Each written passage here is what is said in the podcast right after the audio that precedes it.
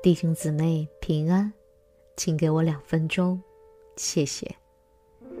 约伯记三十七章六节说道：“他对雪说，要降在地上；对大雨和暴雨也是这样说。”草根乐团飞越莱茵的名字取自美国俄州一个治安很差的蓝领地区。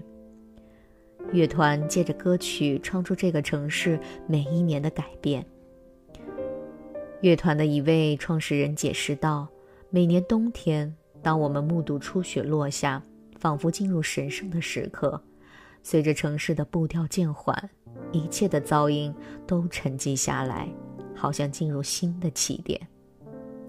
若你曾看过大雪纷飞的情景，就会明白这如何触动人写下歌曲。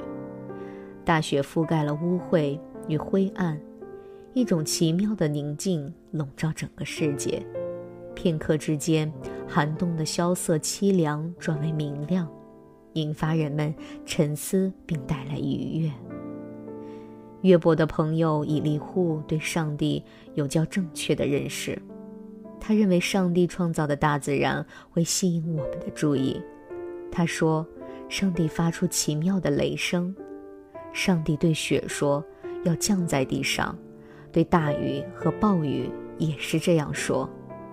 这些壮观的景象会迫使我们暂停手边的事物，进入神圣的时刻。以利户观察到，他封住个人的手，叫所造的万人都晓得他的作为。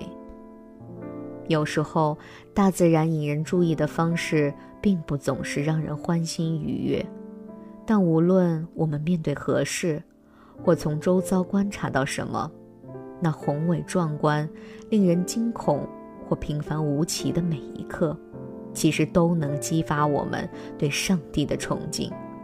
我们内心的诗人情怀，正切慕着神圣的静默。